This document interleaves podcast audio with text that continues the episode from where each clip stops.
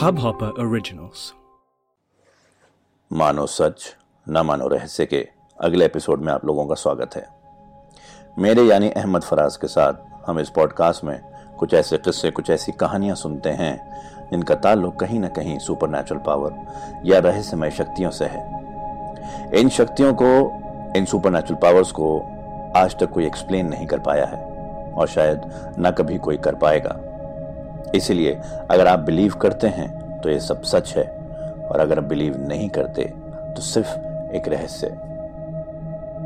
हमारे हिंदुस्तान में कहा जाता है कि अगर किसी की मौत वक्त से पहले हो जाए या उसको उस ढंग से अंतिम संस्कार न मिले या उसके रीति रिवाजों से उसको दफनाया ना जाए तो उसकी आत्मा भटकती रहती है और वो तब तक भटकती है जब तक उसको ढंग से मुक्ति न मिल जाए। और जब वो भटकती है तो अपने आसपास के कई लोगों को परेशान जरूर करती है। कई बार इन्हीं आत्माओं को हम भूत समझ लेते हैं, कई बार इन्हीं आत्माओं को हम रहस्यमय शक्तियां समझ लेते हैं। आज का किस्सा कुछ इसी के ऊपर है, जहां पर दिल्ली का एक लड़का सुधांशु अभी अभी कुछ दिनों पहले पहुंचा है। उसकी एक जॉब लगी है किसी कंपनी में जिसका ऑफिस बेंगलोर के आउटस्कर्ट्स में है, मेन सिटी में नहीं है। और उसको अभी मेन सिटी में रहना पड़ता है, तो रोज मेन सिटी से आउटस्कर्ट्स जाने में उसको काफी टाइम लगता है। इसीलिए वो आउटस्कर्ट्स में अपने एक ऑफिस के पास कोई घर ढूंढ रहा है। बड़ी मशक्कत करने के बाद, बड़ी जद्दोजहद करने के बाद एक कॉलोनी में एक घर मिलता है। घर बहुत बड़ा है, उसको लग रहा है बजट से बाहर होगा, पर इत्तेफाक से वो घर इसके बजट में है। वो घर काफी दिनों से बंद पड़ा है और कोई उसको लेता नहीं। इसने जब प्रॉपर्टी डीलर से पूछा कि ऐसा क्यों, तो उसने ये कहकर टाल दिया कि यहाँ के लोग मनगढ़ंत कहानियां बनाते हैं, कहते हैं इस घर से जब भी बाहर देखो तो कोई नजर आता है। सुधांशु को इस वक्त इन सब चीजों से मतलब नहीं था, उसको मतलब था सिर्फ इस बात से कि उसको ऑफिस के आसपास घर मिल जाए। तो उसने बिना सोचे समझे उस घर को हाँ बोल दिया। अब सुधांशु को वहां रहते रहते कोई एक महीना गुजर चुका था और उसकी पहचान वहां के सारे लोगों से हो चुकी थी। गार्ड, बाई, पड़ोसी, सब लोगों से उसकी जान पहचान हो चुकी थी। तब उसको पता लगा कि इसी कॉलोनी में थोड़ा अलग थलग जाके एक बंगला है जो काफी सालों से बंद पड़ा है और आसपास रहने वाले किसी भी शख्स को ये पता नहीं है कि वो घर कब से बंद है और क्यों बंद है। पर खास बात तो ये है कि वो घर अंदर से बंद है। न कभी कोई अंदर से बाहर आया है और न कभी कोई बाहर से अंदर गया है। अब अगर अंदर से बंद है तो इसका मतलब जो भी वहां पर था वो अंदर से बंद कर कर या तो अंदर ही रह गया या फिर किसी तरह से वो वहां से बाहर आ गया। इस बात का रहस्य कोई आज तक सुलझा नहीं पाया है क्योंकि किसी की हिम्मत ही नहीं होती उस घर के आसपास जाने की। और जो आज तक गए भी हैं उन्होंने सिर्फ यही कहा है कि उस घर में से अजीब अजीब आवाजें आती हैं। पर सुधांशु इन सब बातों पर यकीन नहीं करता, उसके लिए सब एक दकियानूसी बातें हैं। एक दिन की बात है, सुधांशु सुबह सुबह छुट्टी के दिन कपड़े धोकर बालकनी में सुखाने बालकनी में पहुंचा तो उसकी नजर सामने वाले पार्क पे पड़ी। उस पार्क में एक झूला था, उस झूले पे एक बच्चा बैठा हुआ झूल रहा है और झूलते झूलते वो सुधांशु को घूर के देख रहा है। सुधांशु ने उस बच्चे की तरफ देखा और स्माइल पास करके वेव किया, पर उस बच्चे ने कोई जवाब नहीं दिया और टकटकी मार के सुधांशु को घूरता रहा। वो ऐसे घूर रहा था मानो कुछ कहना चाहता है पर कह नहीं रहा था बच्चा, पर उसके चेहरे पे एक अजीब सी वहशत सी थी। उसका चेहरा भी ऐसा लग रहा था मानो कई दिनों से धुला भी नहीं है। उसके कपड़े भी कुछ अजीब से हो रखे थे। सुधांशु को थोड़ा अजीब लगा, वो कपड़े सुखा के अंदर आ गया और जब बाहर जा रहा था, बाहर जाते जाते गार्ड से उसने पूछा कि यहां एक बच्चा देखा था मैंने पार्क में झूले पे बैठा हुआ, किसका बच्चा है वो? गार्ड की बात सुन के थोड़ा सा सत्य में आया, क्योंकि गार्ड ने यह बताया कि आसपास रहने वाले किसी भी पड़ोसी का कोई बच्चा नहीं है। ये थोड़ा हैरान हो गया, पर इसको लगा कि शायद गार्ड को पता ही नहीं है और ये अपने ऑफिस चला गया। पर सारा ध्यान इसका उसी बच्चे पर था।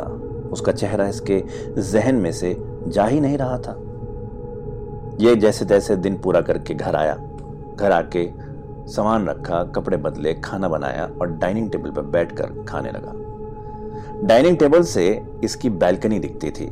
बैल्कनी से वो पार्क दिखता था। पार्क में झूला था। ये खाना खा ही रहा था कि अचानक इसकी नजर फिर से उसी पार्क के उसी झूले पे पड़ी और वो बच्चा रात के कुछ साढ़े दस बजे उसी झूले पे बैठकर झूला झूल रहा है और इसको फिर से घूर के देख रहा है। इसको बड़ा अजीब लगा। ये उठने ही वाला था कि इसके हाथ से ग्लास गिरा। ये नीचे झुककर चीजें उठा ही रहा था। जैसे वापस उठा तो देखा बच्चा गायब। ये थोड़ा डर गया। यह आहिस्ता आहिस्ता आहिस्ता बालकनी की तरफ गया और पर्दे के पीछे छुपकर देखने लगा, पर बच्चा वहाँ नहीं था। इसको लगा शायद इसका वहम था। ये वापस आके सिगरेट लिए, सिगरेट जलाई और बालकनी में जा ही रहा था कि अचानक इसको फिर से वही बच्चा उसी झूले पर बैठा दिखा।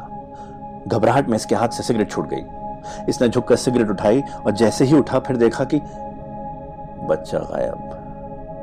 बच्चे को इधर उधर ढूंढ ही रहा था। इसके मन में न जाने कैसे कैसे ख्याल आ रहे थे कि ये बच्चा आखिर है कौन, कहां गायब हुआ, क्या हुआ कि अचानक इसके घर की बेल बजती है। ये घबरा जाता है, दबे पांव से दरवाजे की तरफ चलता है और दरवाजे के पीपिंग होल से झांक के देखता है तो वही बच्चा इसके घर के दरवाजे के बाहर खड़ा होकर इसको पीपिंग होल में से घूर रहा है। ये बहुत घबरा जाता है, पीछे आ जाता है, इसके हाथ से वास गिर जाता है और इसका दिल मानो बैठ सा गया है। ये बहुत डरा हुआ है, कांप रहे हैं हाथ, पसीना छूट रहा है, मुंह से आवाज नहीं निकल रही है और बेड पर बैठकर सिर्फ सोच रहा है कि ये क्या हुआ इसके साथ। फिर दबे पांव से एक क्रिकेट बैट उठाकर सीधा दरवाजे की तरफ चलता है और फिर से पीपिंग होल की तरफ देखता है, पर वो बच्चा वहां से गायब है। ये पलटता है, सीधा बालकनी की तरफ जाता है और देखता है उस झूले पर वो बच्चा नहीं है। एक पल में बच्चा पार्क के झूले पर और दूसरे पल में बच्चा दरवाजे के बाहर। पर ऐसा कैसे हो सकता है, इसके कुछ समझ नहीं आ रहा है। ये परेशान है कि आखिर इसके साथ ये हो क्या रहा है। इसके पसीने छूट रहे हैं, इसकी आंखें बड़ी बड़ी खुली हुई हैं, नींद का नामो निशान नहीं है और न जाने इसको क्या क्या ख्याल आ रहे हैं उस बच्चे के बारे में। कहीं ये बच्चा कोई भूत, प्रेत, आत्मा तो नहीं, कहीं मुझे नुकसान ना पहुंचा दे। ये सब सोचकर बेड पे बैठा हुआ सिगरेट पे सिगरेट फूंक रहा है, सिगरेट पे सिगरेट फूंके जा रहा है। फिर अचानक इसके अंदर का मर्द जाग जाता है। मैं नहीं डर सकता, मुझे डर नहीं लगता, भूत, प्रेत, आत्मा कुछ नहीं होते, ये सब एक भ्रम है। हो ना हो हो ना हो ये बच्चा मुझे परेशान करने के लिए ऐसा कर रहा है। हो सकता है, हाँ हो सकता है कि एक नहीं दो बच्चे हों, एक पार्क में बैठता हो और एक घर की घंटी बजा के भागता हो। हो ना हो ये दो बच्चे हैं, आज मैं इनको सबक सिखा के रहूंगा। ये सब सोच के एक टॉर्च और बैट उठा के सीधा नीचे जाता है। रात के कुछ साढ़े बारह बज रहे हैं। वो सीधा उस झूले के पास पहुंचता है जहां रोज उसको वो बच्चा नजर आता था। उस झूले पर मिट्टी, धूल साफ नजर आ रही है और ऐसा लग रहा है मानो कई दिनों से या फिर कई महीनों से इस पर कोई भी ना बैठा हो और उसके आसपास किसी के पैरों के निशान भी नहीं थे। इसको बड़ी हैरानी होती है और इसका शक यकीन में बदलने लगता है, पर फिर अपने आप को दिलासा देता है कि नहीं, भूत, प्रेत कुछ नहीं होते। ये उस बच्चे की तलाश में लग जाता है। कभी इधर ढूंढता है, कभी उधर ढूंढता है, कभी झाड़ियों के पीछे, कभी दूसरे वाले पार्क में, कभी पहले वाले पार्क में, कभी इस झूले के पीछे, कभी उस झूले के पीछे, पर पर बच्चा कहीं नजर नहीं आता।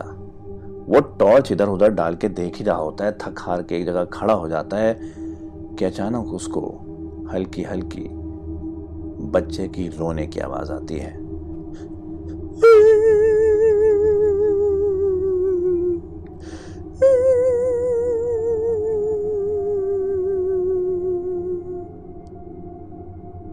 ये उसकी तरफ ध्यान देता है और ध्यान से सुनने की कोशिश करता है कि कहाँ से आवाज़ आ रही है। इसको पार्क के उस साइड मुंडेर पर बैठा हुआ वही बच्चा नजर आता है जो सर झुका के रो रहा है।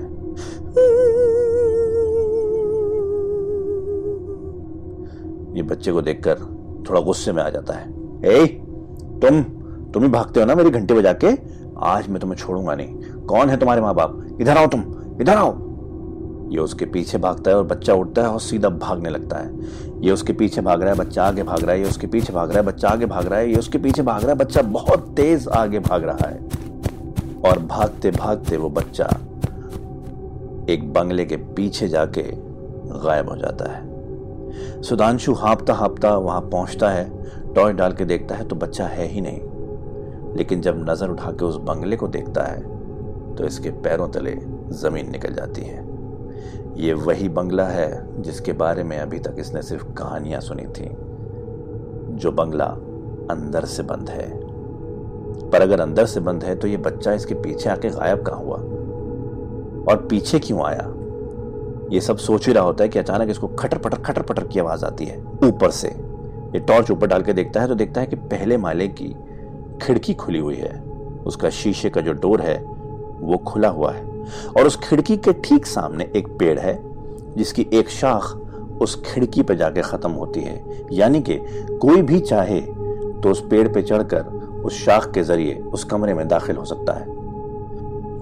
हो ना हो बच्चा इसी घर के अंदर है और इस पेड़ के जरिए नीचे उतर के मुझे परेशान करता है। ये सिर्फ मनगढ़ंत कहानियां हैं कि इस घर में भूत प्रेत होते हैं या कोई अंदर से बंद है।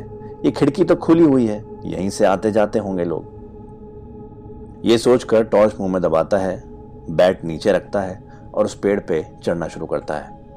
बड़ी मशक्कत के बाद ये उस मुकाम पे पहुंचता है जहां वो शाख होती है। उस शाख पे बैठ के जैसे ही खिड़की की तरफ टॉर्च डालता है तो देखता है कि दरवाजा बंद है और जब उसको खोलने की कोशिश करता है तब उसको समझ में आता है कि ये तो अंदर से बंद है। हो ना हो बच्चे ने अंदर जाके खिड़की को अंदर से बंद कर लिया है। ये टॉर्च निकाल के उस कमरे में डालता है, देखने की कोशिश करता है कि बच्चा कहीं तो छुपा होगा, दिख जाएगा।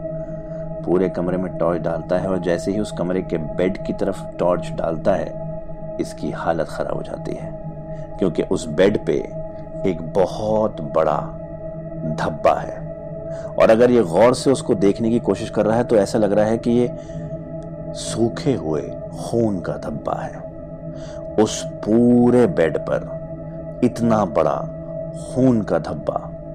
इसकी हालत खराब हो जाती है, इसके पसीने छूटने लगते हैं और इसको समझ में नहीं आता कि ये इसके साथ आखिर एक रात में इतनी सारी चीजें कैसे हो रही हैं। ये सोच ही रहा होता है कि अचानक नीचे से ऐसी आवाजें आती हैं। जब ये टॉर्च डाल के नीचे देखता है तो वही बच्चा एक बड़ी सी आरी लिए पेड़ काट रहा है।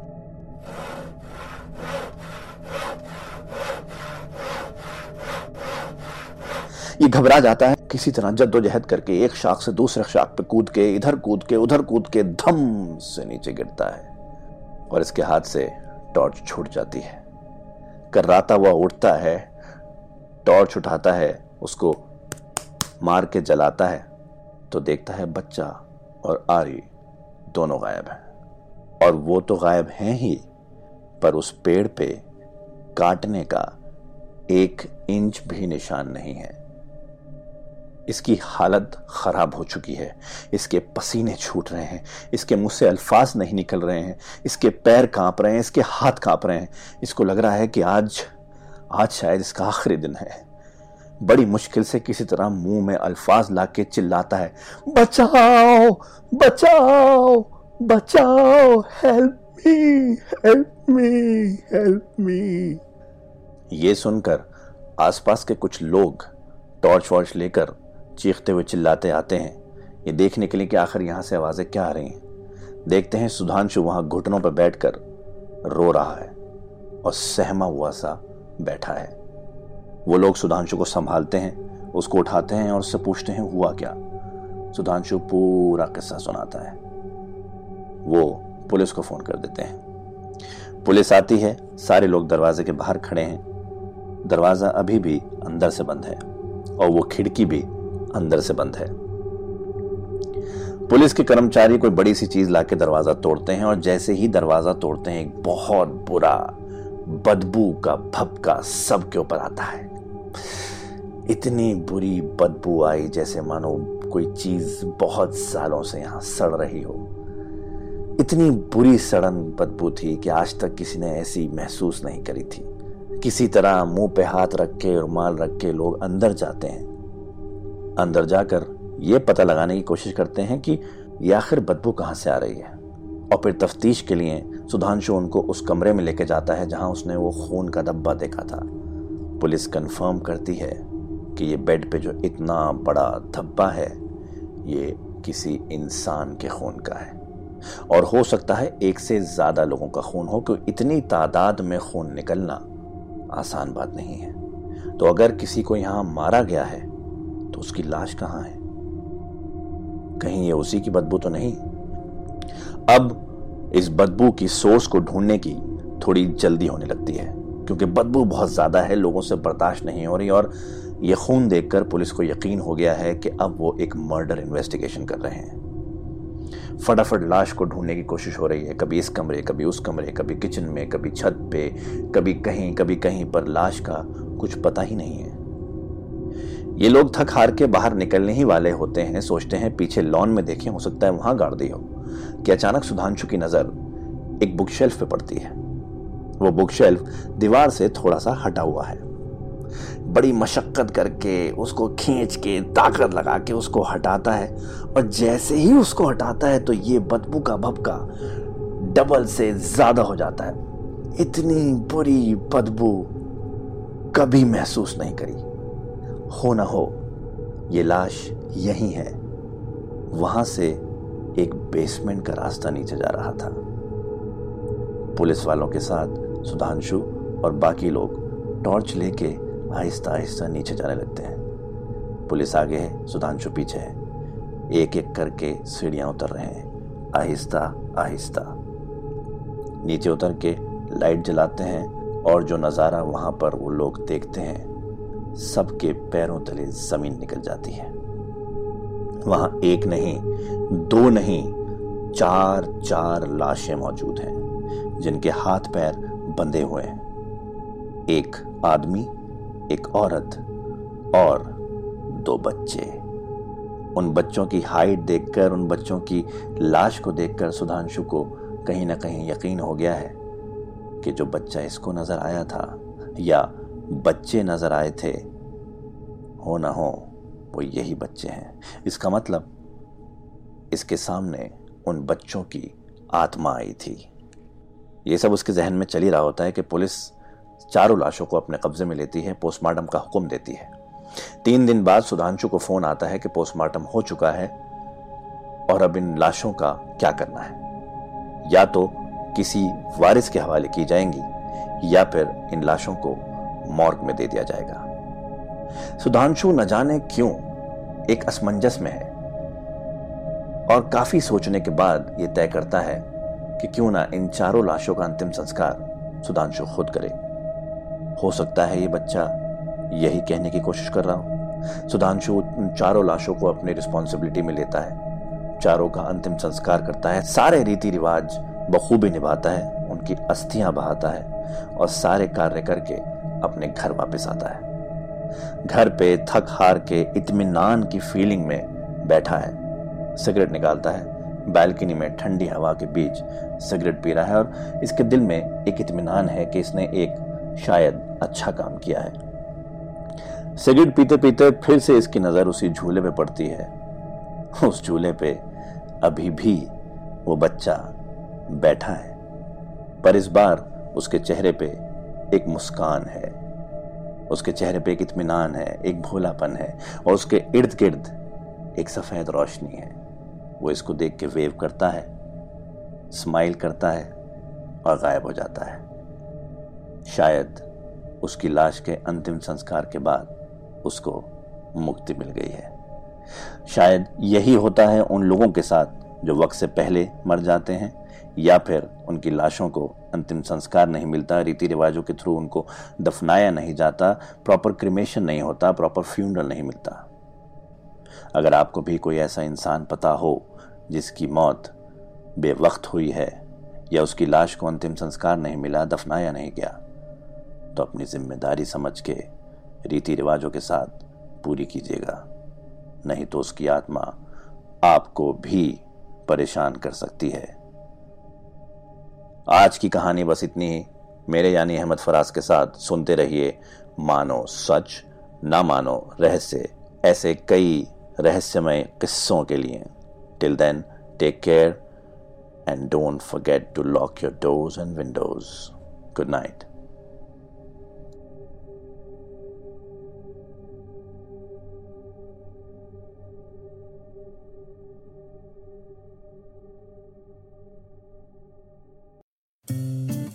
इस हब हॉपर ओरिजिनल को सुनने के लिए आपका शुक्रिया। अगर आप भी अपना पॉडकास्ट लॉन्च करना चाहते हैं, तो हब हॉपर स्टूडियो वेबसाइट पे रजिस्टर करें और एक मिनट के अंदर अंदर अपना खुद का पॉडकास्ट लॉन्च करें। यही नहीं, स्टूडियो देता है आपको पूरी आजादी कहीं भी कभी भी अपना पॉडकास्ट लॉन्च करने की सिर्फ तीन आसान स्टेप्स में। तो साथ में अपना पॉडकास्ट शुरू करने के लिए तैयार? Just hop on hub hopper, simply content.